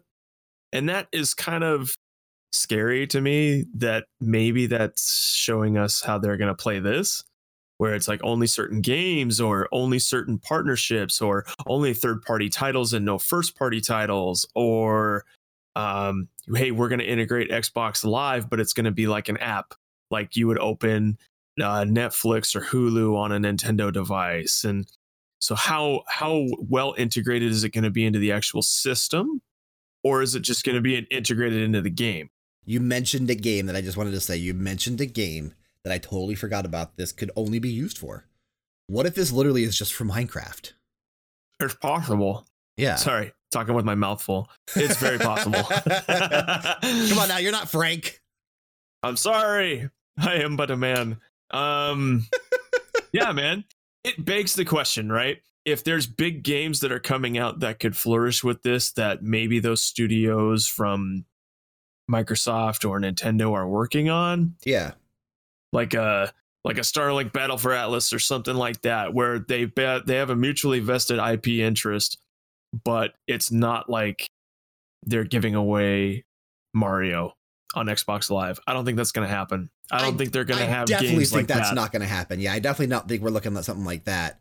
But I, I think the interesting thing here that you mentioned is definitely like the third party aspect. So obviously Nintendo and Microsoft are more willing to work together for crossplay initiatives. Like Sony is just now opening up to crossplay. You know, they just they enabled it for Rocket League. They're talking about a couple other games. But Microsoft and Nintendo have definitely been more open to working with one another in terms of providing crossplay connectivity between the two platforms. So having Xbox Live available on the Switch for games that are crossplay compatible would definitely keep things under one architecture. So maybe that is maybe you can Okay, so achievements. Correct me if I'm wrong, because I don't know. I've never really used Xbox Live on PC that often. I think I played State of Decay 2 using Xbox Live, so I'm trying to think back. If you earn an achievement while playing a PC game, does it unlock in general for you on Xbox Live? Mm-hmm. Okay. So while playing crossplay games on the Nintendo Switch, maybe you are earning achievements, but they're not achievements on the Switch, but those achievements carry over to your Xbox Live account. So if you say you play Rocket League on the Switch, you earn some achievements. When you go and play Rocket League on the Xbox One, those achievements are already unlocked. Maybe that's how this is going to work. I just don't think that Xbox Live is going to work with Switch, and I, I for reasons being, Nintendo is very protective of who you get to communicate with and that's almost a feature for them. Like you, you can't just friend request someone; you have to actually know their friend code and stuff like that. And I think I think it's done so that you know you could for, for more of a parental thing, so that your, your kids aren't talking to, to randoms. Whereas I was able to make friends through Xbox Live. Like I met people playing Halo and added friends and started talking to them that way. Right, which is why the Switch doesn't have open voice capabilities. Same thing, yeah. Because it, you know, I hate to say this, uh, but but you know, but, you know, everyone knows it to be true. Nintendo is more of the kiddie system. They definitely they definitely used to be, and they still have that negative connotation attached to them. Oh, I'm not even saying it in a negative way. They're, they're more of the the, the kid based system, uh, and parents aren't going to want You know, their, their kids talking to randoms. So I, I don't see the app way that that Sean mentioned. I think is probably the best bet. Whereas a password would have to be put in there. That, that, that there's your parental control. So you know, you, you know, if you put the password in, yeah, you, I gave my kid variants to go ahead and play and talk to these people. So there, there, there's going to be some kind of wall between it. It's it's not going to be as open as Xbox Live is. Okay. Or, or they can prove me wrong, and I, and I hope they prove me wrong because I, I have no problem open voice chat talking to everyone. That's fun for me. Yeah, that's an, that's another interesting concept here with with Xbox Live being added to to the Switch. Is will this potentially bring, like you just mentioned, open voice chat to the Switch instead of having to use your mobile devices? We always joke around about. I think that would require additional architecture updates on Nintendo's end. I, I don't think just, you know, just sticking Xbox Live on the Switch, that's not going to automatically grant, hey, now we have voice chat. There's, it's impossible. It has to be done architecturally. Like you have to change it hardware side for Nintendo. They'd have to actually implement that stuff into the Switch. So that would definitely require work on their end that I'm not sure they're willing to do since they do seem content with having voice chat done through mobile devices. So I'm trying to really think like, how else could this be implemented in ways that aren't just utilized for cross platform play? Because I think Sean, you maybe hit the nail on the head. I think this might only be for third party cross platform games. Well, they're not going to develop their games to accommodate Xbox code over at Nintendo. They're not going to develop games at first party to conform to other company standards, unfortunately. Because, they're, they're, different languages. Sta- and their Nintendo standards are usually better. Yeah. And, and then not only that, but you look at this instance, and if Microsoft got out of the console market, maybe this would be more feasible. Like, hey guys, we have a really good interface system. We have a really good connectivity system. Let us host it because right now your system is jack crap and and ours is great and maybe we'll form a partnership that way. But you would have to you would have to take away the competitive aspect of it because they're not going to help Microsoft resurrect themselves in the gaming platform space. No, I always it's thought just not going to happen. I always thought Nintendo and Microsoft would make a great co-partnership together. Like, you know, if one if Microsoft exited the industry, not exited the industry, but if they stopped making platforms and then started working with Nintendo, I always thought that they could make this dominant system that would really rival what Sony was able to do with the PS4 last this generation. If Nintendo wasn't based in Japan, yes. 100%. If if both corporate headquarters were here in Washington for the companies and they were legit, but right now Nintendo of America is here and Xbox is here, and that that partnership may work great with Reggie and the other guys over at Xbox. Yeah, Re- Reggie and Phil Spencer seem like somewhat friends. So yeah, it's it's not going to jive to the the big upset Nintendo Japan, and they're in the driver's seat. Really, I mean, Mm. That's that's the unfortunate part is Japan and Xbox will never be good friends. Never. And it's I don't know why. And and I mean I, I I it has to be more than just Xbox failing so miserably in Japan. But I don't know, man. I just think that they would do they would they would do so well together because Microsoft hits on a totally different audience than what Nintendo does. Um, you know, that and it, it just goes back to the the desire to to see both companies succeed but still work together. Do you think that Nintendo would acquire the gaming component of Microsoft at some point? I don't think they could afford it. That's the only way I can see it happening is if they buy them out and then incorporate them in. I don't think Nintendo would ever buy anybody out. I mean, I, that's just not their way. Right. I don't think Nintendo could buy them out. Uh, Nintendo right. Nintendo then, has a lot of money, but I but I don't think that they don't have Microsoft money. They don't have Microsoft money. Xbox is def- a different division within Microsoft Correct. that is their own company. Correct. And so you also look at Nintendo. Uh, didn't we learn from the Super Nintendo CD uh, debacle? Yeah, I, am pretty sure that Sony, ruined it for Nintendo when forever. Sony was originally supposed to make the disk drive for the SNES, and then it fell apart, and then they ended up going with Philips, which would go on to do the CDI. But then Sony would wanted they wanted to stick it to Nintendo, and that's when they made the original PlayStation which was one of the greatest moments for all of us in gaming history. Absolutely. But absolutely, but that burned Nintendo hard, and I think they're always going to be guarded because of stuff like that, right. where right. they have to watch out for themselves now, and and you can't just say okay truce and then try to play nice because what happens five years from now when they decide oh you know our our Xbox interface makes your Switch, so we're just gonna make a Switch version of our on our own.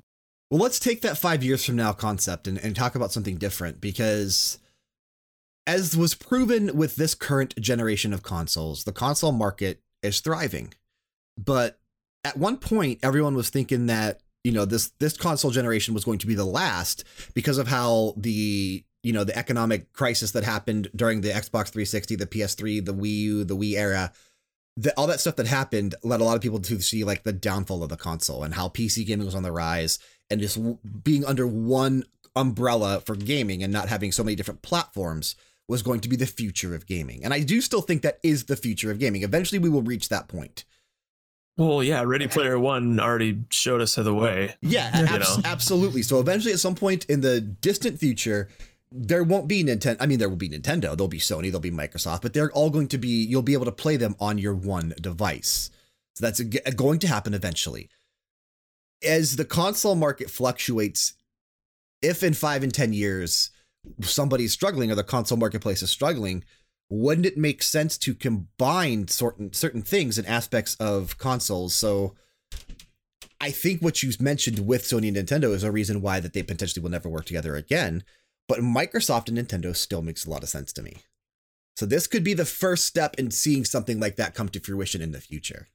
It's true, but you need a driving force to do it, and there has to be demand behind it, right? So Fortnite is the closest thing that we've seen to that being a possibility, but it's already tapering off with the additions of Apex and stuff. Like the popularity took a small hit.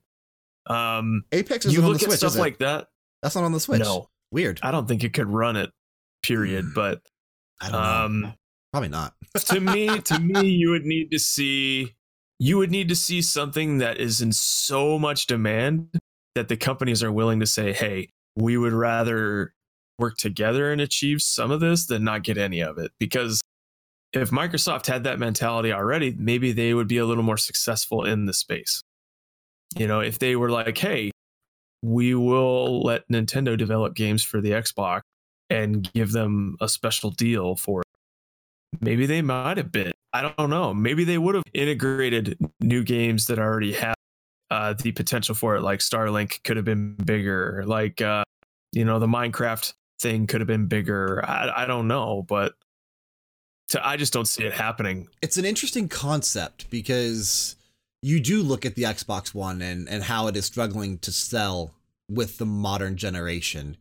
Uh, and, and obviously that goes back to 2013 when, you know, they, they screwed up severely with, hey, this is how you can, you know, do no used games and their whole initiative that they started out the Xbox One with. And then Sony just completely made them look dumb at E3 that one year. Like, here's how you can here's how here's how you trade games on the on the PS4. And like there was just one guy handing a game to another guy. This is what you can do. There's no like unique codes and like you know here's our price. It's three ninety nine and not four ninety nine. And they just really made Microsoft look silly for some of the things they're trying to do with the Xbox One. And you know that's why there's no Kinect on the Xbox One anymore because that that whole concept was just stupid.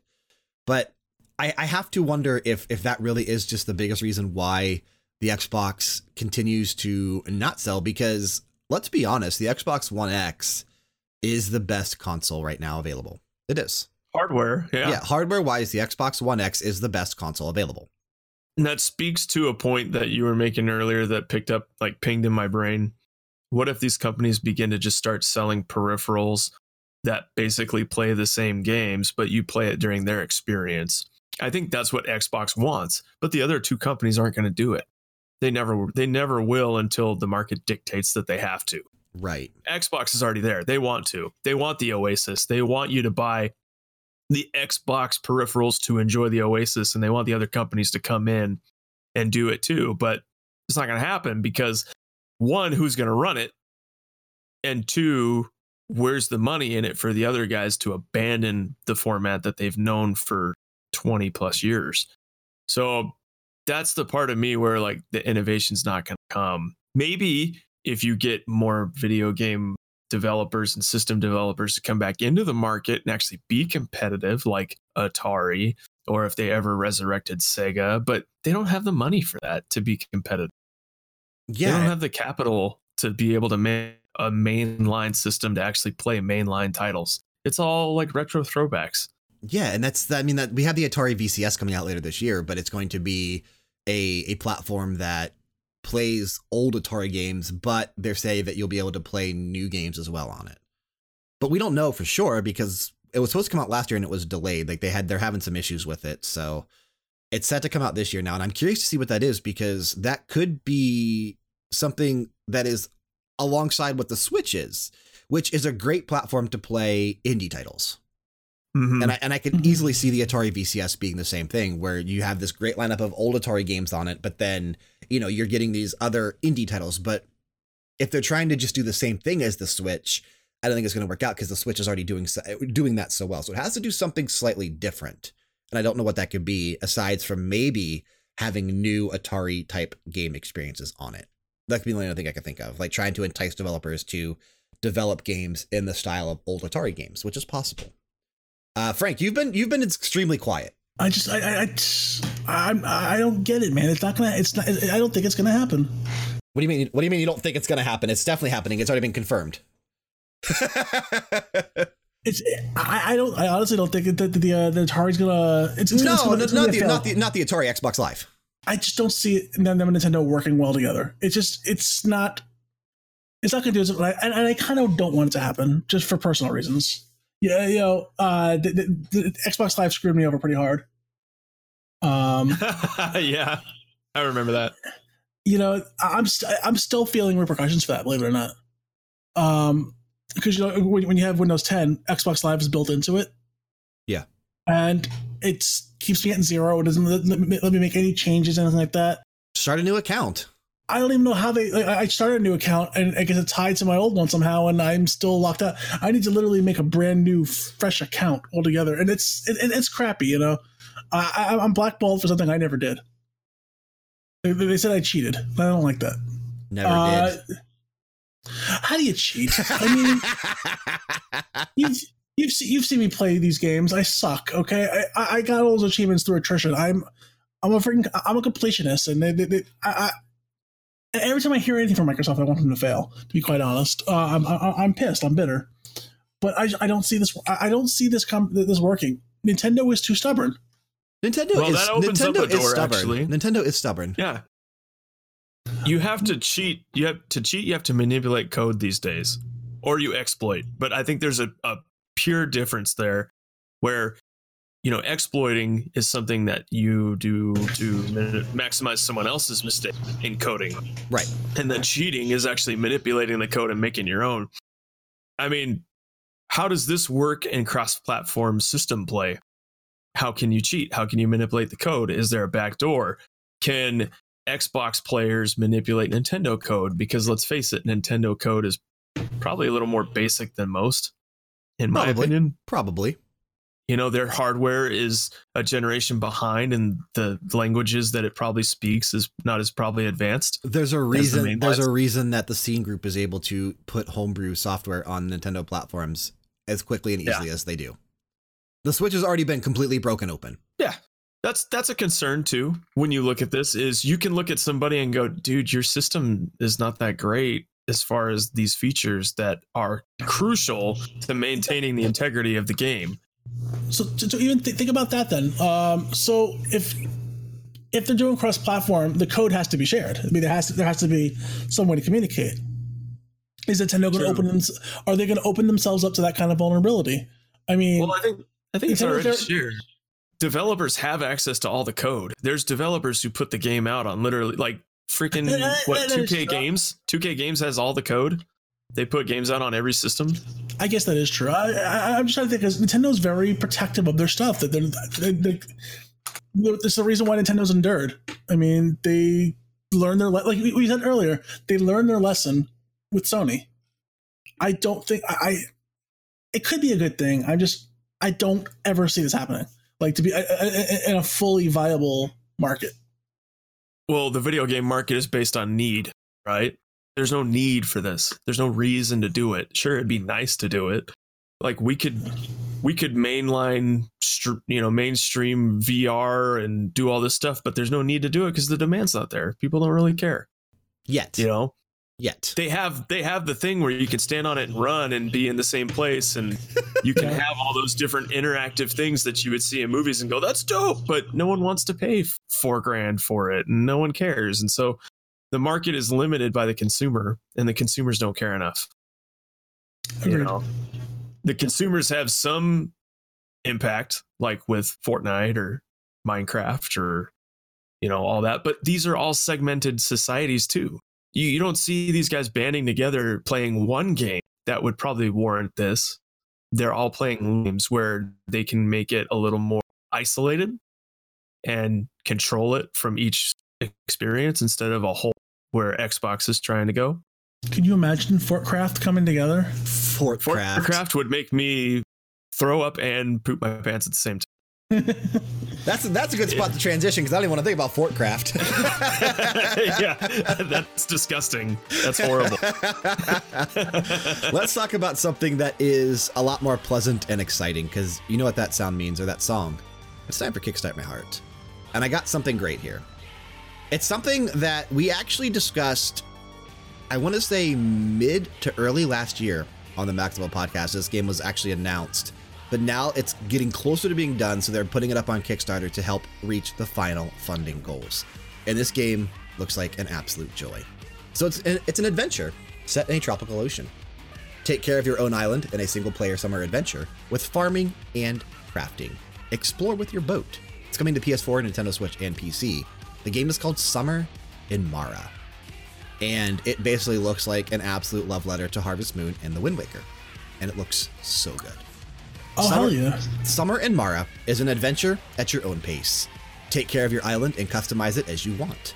Explore an open ocean full of places to travel and people to meet and trade with. Set in a tropical ocean, Summer in Mara is a single player game about farming and crafting, with an easy RPG system and exploration elements. You'll be Koa, a little adventurer who has to take care of her own island. You can also sail away on your boat and discover new different islands. With new islands come new people. You will trade and bargain or just chat with them. Getting to know these people is a significant part of the game because every one of them has their own unique and exciting story. Afterward, you can go back to your island and manage your resources to improve your home, grow new crops, and create new structures. This is the cycle of life. Take care of your home island, travel through the ocean to get new items and help others, and then come back home. Summer in Mara is a calm and relaxing experience with a handmade look and a compelling narrative. So they're saying that it has more than 150 quests to make the world a better place, over 20 characters to meet and trade with, more than 130 unique inventory items to craft, use, and trade, improve your boat, make it bigger and faster, unlock and acquire new skills and abilities for Koa, helping her to craft, trade, and explore and an easy RPG system, as we mentioned earlier, and a day and night cycle with climate events. So it says that the team has been developing a game that not only feels great, but is also a ton of fun. Full of things to do, in Summer of Mara, you will take care of your own island by sowing and harvesting your crop fields, planting and chopping down trees, and mining. You will also be able to craft brand new tools and materials to build structures and improve the ones you already have. But the adventure doesn't stop there. You will be fishing, swimming, and diving in the ocean.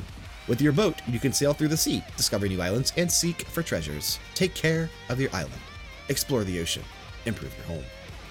Uh, it even says here that the game is inspired by the exploration in The Legend of Zelda The Wind Waker, the farming in Stardew Valley, and the visual aspect of Studio Ghibli's movies. I was gonna say this looks very Studio Ghibli, very even looks kind of like Moana a little bit. A little bit, yeah, yeah, yeah. A little bit, a little bit. Uh, it says they really want to capitalize on the adventure feeling of your childhood summers. Uh, they said it's also part of the Deiland universe, which is a game that released last year. I haven't played that yet. I do have it. I need to play that eventually. Uh, although it is an independent and unique adventure with its own story. And yeah, it's coming to uh, PS4, Nintendo Switch, and PC in 2019. They're saying, let's just say here, right around September, so sometime in the fall.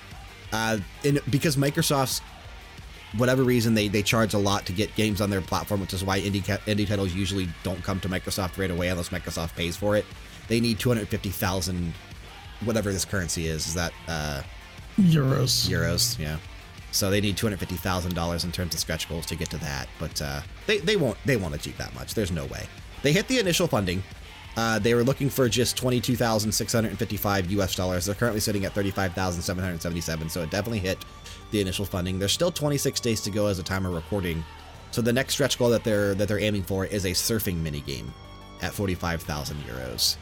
Uh, the cheapest way to get in is 18 US dollars. We'll get you a digital copy of the game for PC, PS4, or Nintendo Switch, your name in the credits as Sailor, and a welcome pack, which includes wallpapers for mobile devices and PC, plus other small goodies. Frank, being a fan of The Legend of Zelda and The Wind Waker, what are you thinking on this? Uh, your boy has already pledged, and I've actually uh, pledged for the two of us. Uh, what t- what tier is that? That is the one right below that called Two Friends in Mara. So we're getting two copies of the game, Nice. uh, and then name in the credits, wallpaper, the whole shebang. So it's only and seven extra dollars to get two copies of the game. That's not bad. I think why is it if I not kick extra seven dollars out and kick you the code? Right. Yeah, that makes sense to me. So, no- so now we have Temtem in this as like a as like a duo. Uh, Sean, being someone that is currently exploring the universe of The Legend of Zelda with the original game on the NES, what are you thinking on this? Plus, someone that's a huge fan of Stardew. You're a huge fan of Stardew Yeah. Valley, so Game looks nice. I think it would be even nicer if they incorporated a way for you to randomly or sail to other people's islands that you're friends with. that would be great. What whether it's multiplayer or just seeing what they do. Like you just go sail to their island just to see their island and call it a day. Like you don't actually do anything there or whatever. That could be done something similar to the way that uh, Animal Crossing was it New Leaf had it to where you could go to the Happy Home Designer section and see what other people's houses look like, but you couldn't do anything there. You could go see what it looked like, or you could go see what their town looked like, but you couldn't actually do anything in their town. You could just walk around. Or like it wouldn't save, you know, like you could go dig up all their trees, but it wouldn't mean anything. Right. But this game would be really cool if there was some kind of component to that, or if like you could play with some of your friends and just you all play in the same ocean, Yeah. but you have you know your island or whatever, and then you, Do you join have up. those splash fights? Splash Yeah. lights. I like it. There's a ton of stuff I didn't actually mention about this game. Like, I didn't even dive into what the story elements are. I mean, they're talking about like different sections of the sea. Uh, the, the game looks freaking gorgeous, man. Just looking at some of these artwork and some of these gifts that they have in here. But like, you have your home island. There's a city island that looks like uh, it says a lot of different Ketos and humans, even an Elit. I'm guessing how you say that. Live on this island. They have their own business, such as the fish market, the restaurant, the bank, the forge. Uh, on the edge of the cliff, there's a lighthouse where a strange and lonely shadow lives. There's a desert island. There's a ton of different islands to go explore. Um, it says you can find treasures, new items, and mythical creatures on smaller islands. It just looks really cool. Like, I'm hoping the map is just diverse. I want diverse locations. And it's got Yeah, a pretty it awesome looks good. soundtrack. Oh, who, do we know who's doing it? Uh, I have here so, by Adrian Berenguer. But th- these are actual original compositions. I just listened to two songs while we're reading this. Uh, pretty good stuff. It's definitely a tropical feel. Okay. Yeah, Adrian Berenguer and Paco Mitos. It looks like the two that are composing it. Uh, Paco Mitos is the same guy that did the soundtrack for Deiland, their uh, their previous game, so that makes sense to me. Yeah, I'll have to check these out. I'll have to check out the soundtrack after we're done. I always forget. I always forget to do that before we start. I always like to listen to the. I always watch the trailer, but I never actually like listen to this the soundtrack snippets. Um, I, I uh, dude, I want this game to succeed. So I, I really want this to do well. I love these kind of games, and that's really what I wanted to do with Kickstarter My Heart, which is when we created it from the past. If you've noticed, all the games that we've actually highlighted on this have been somewhat similar, except for a couple when we didn't really have any to really dive into. But they all have very specific feels to them. And they're always games that we really enjoy. They always feel like Animal Crossing or Harvest Moon or Stardew Valley or Zelda. Like they're always those types of games or Metroidvanias. Like it's always games that we really enjoy. And that's what I really wanted to just highlight is these smaller games that are coming out and and hope that more people will pay attention to them because I think these games deserve it. I mean, like you look at some of the stuff that we talked about on the show and these games look so good. Like Littlewood is my most anticipated one we've ever talked about on the show because of the dark cloud elements involved with like the city, the town building and stuff. I can't freaking wait for that, dude. You have no idea. When uh when does this drop? so, fall this year, fall 2019. Okay. And like I said, just the fact that it looks so much like The Wind Waker, which is such a gorgeous game in and of itself, but I love Zelda, so Uh, and a quick little Littlewood uh, update. Uh, their final stretch goal is sixty thousand dollars. They are a little less than thirty two hundred dollars away. Four days to go. they'll hit it. They'll hit it. Absolutely gonna hit it. It's gonna be great. Yeah, that's the one that adds the uh Which one is We that? Oh, that- that's right. They haven't announced it yet. We talked about that last week. They haven't announced it yet No. because the most recent one was the town beautification system. So, um, yeah. So check it out. Kickstarter.com. Look up Summer in Mara. The game looks beautiful and looks great. Help them out. Pledge. Let's see how many stretch goals we can open up. At least let's try to get to 90,000 euros to get that opening 2D cinematic. That'd be really cool. Uh, I think the 250,000 might be might be a stretch, but we can at least try to get to 100,000 to get that 2D cinematic. But unfortunately, I think that's going to do it for the show this week. Unless either of you have anything else you want to mention or discuss before we get them out of here. No, hit us up in the comments, man. Let us know what you guys think about what we talk about. Let us also know if you have a family video near you so we can go talk to them about getting ad revenue. Frank, anything? Um, hold the pickles, hold the lettuce. Special orders, don't upset us. All we ask is that you let us have it your way. Burger King. We want to thank you for sticking with us and listening to another episode of Max Level, made possible by LevelDownGames.com. And thanks again to Dance with the Dead for all the awesome music. Regardless of the podcast service you're listening through, be sure to show your support by leaving a rating and a review, especially if you're listening through Apple Podcasts. We'd also be grateful if you could drop on over to our YouTube channel, that's youtube.com slash leveldowngames, and subscribe to us there. And while you're at it, hit up twitch.tv slash leveldowngames and click that follow button. We're not live often, but sometimes we are. And if we ever do go live, you will be notified. Stalking us on social media is perfectly acceptable. Twitter, Instagram, and Facebook will be the place to do so. Check the description box for the appropriate links. Until next week, keep gaining experience until you reach max, max level. level. level.